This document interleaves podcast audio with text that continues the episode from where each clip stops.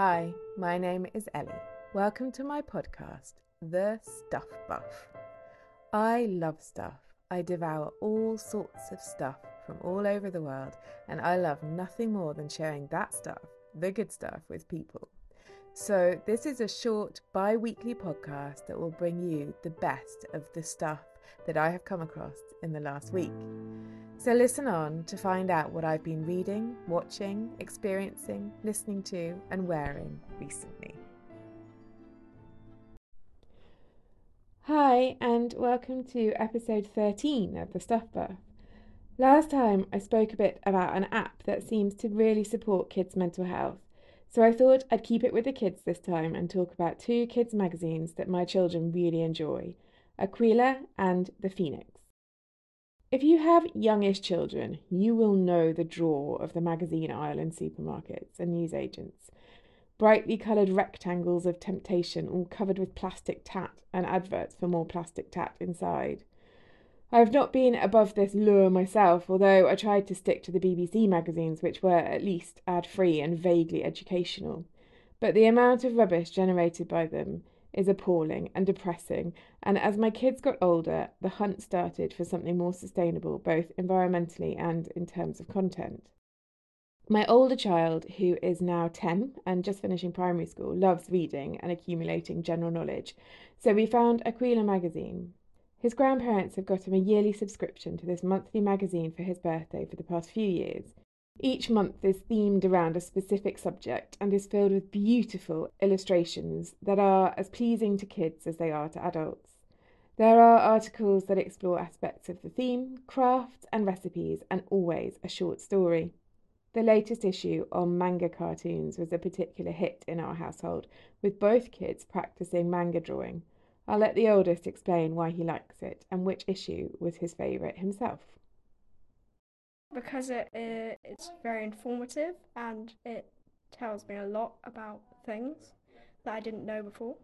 My favourite issue was probably the newest one, which was called Manga, and it's about manga. Suffice to say, it is a great magazine. No plastic crap, and truly is the gift that keeps on giving as it arrives every month and is devoured cover to cover. My younger son struggles a little bit to find stuff to read that holds his attention, but still loves stories, and felt left out when Aquila dropped through the letterbox every month.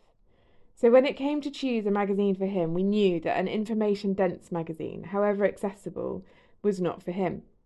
He is now eight and has been receiving the Phoenix magazine for about 18 months and really loves it.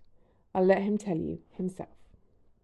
I like that the Phoenix is funny, and my favourite cartoon of the Phoenix is Bunny versus Monkey. The Phoenix is mostly serialised cartoon strips with a few activities, quizzes, shorter cartoons throughout. It is the originator of the, if you have a child under 10, ubiquitous Bunny versus Monkey, which my kid mentioned, and these books have also made their way into our lives. It's a weekly magazine, and he doesn't always finish it before the next one drops, but I often hear cackles from his room when he's reading it. The fact he doesn't finish it is generally because some of the stories aren't up his alley, but there is enough to hold his attention, to encourage him to read, and to encourage him to explore other books. He's just getting into Asterix now and understands how it works because of the Phoenix. There is also more cartoon drawing practice every month, and little replicas of Jamie Smart's characters proliferate in our house. If your children are magazine lovers and you can't bear the offerings in the shops, Aquila and the Phoenix are brilliant, brilliant alternatives. Both of the publishers have ancillary products too. The Phoenix is a prolific book publisher also, and Aquila has excellent puzzle books and an escape room game that I won from Instagram and which provided a couple of hours of entertainment for most of the family over Christmas. Go check them out online. They make ideal gifts, and it's a hard recommend from me for both of them. Thanks for listening. See you next time. Thank you for listening to the Stuff. I'll put all the links in the show notes so you can look up the good stuff I've been talking about, and I'll be back in a few days with another episode. In the meantime, if you want to get in touch, please email stuffbuff at duck.com or find me on Instagram at the www.stuff.buff. See you soon.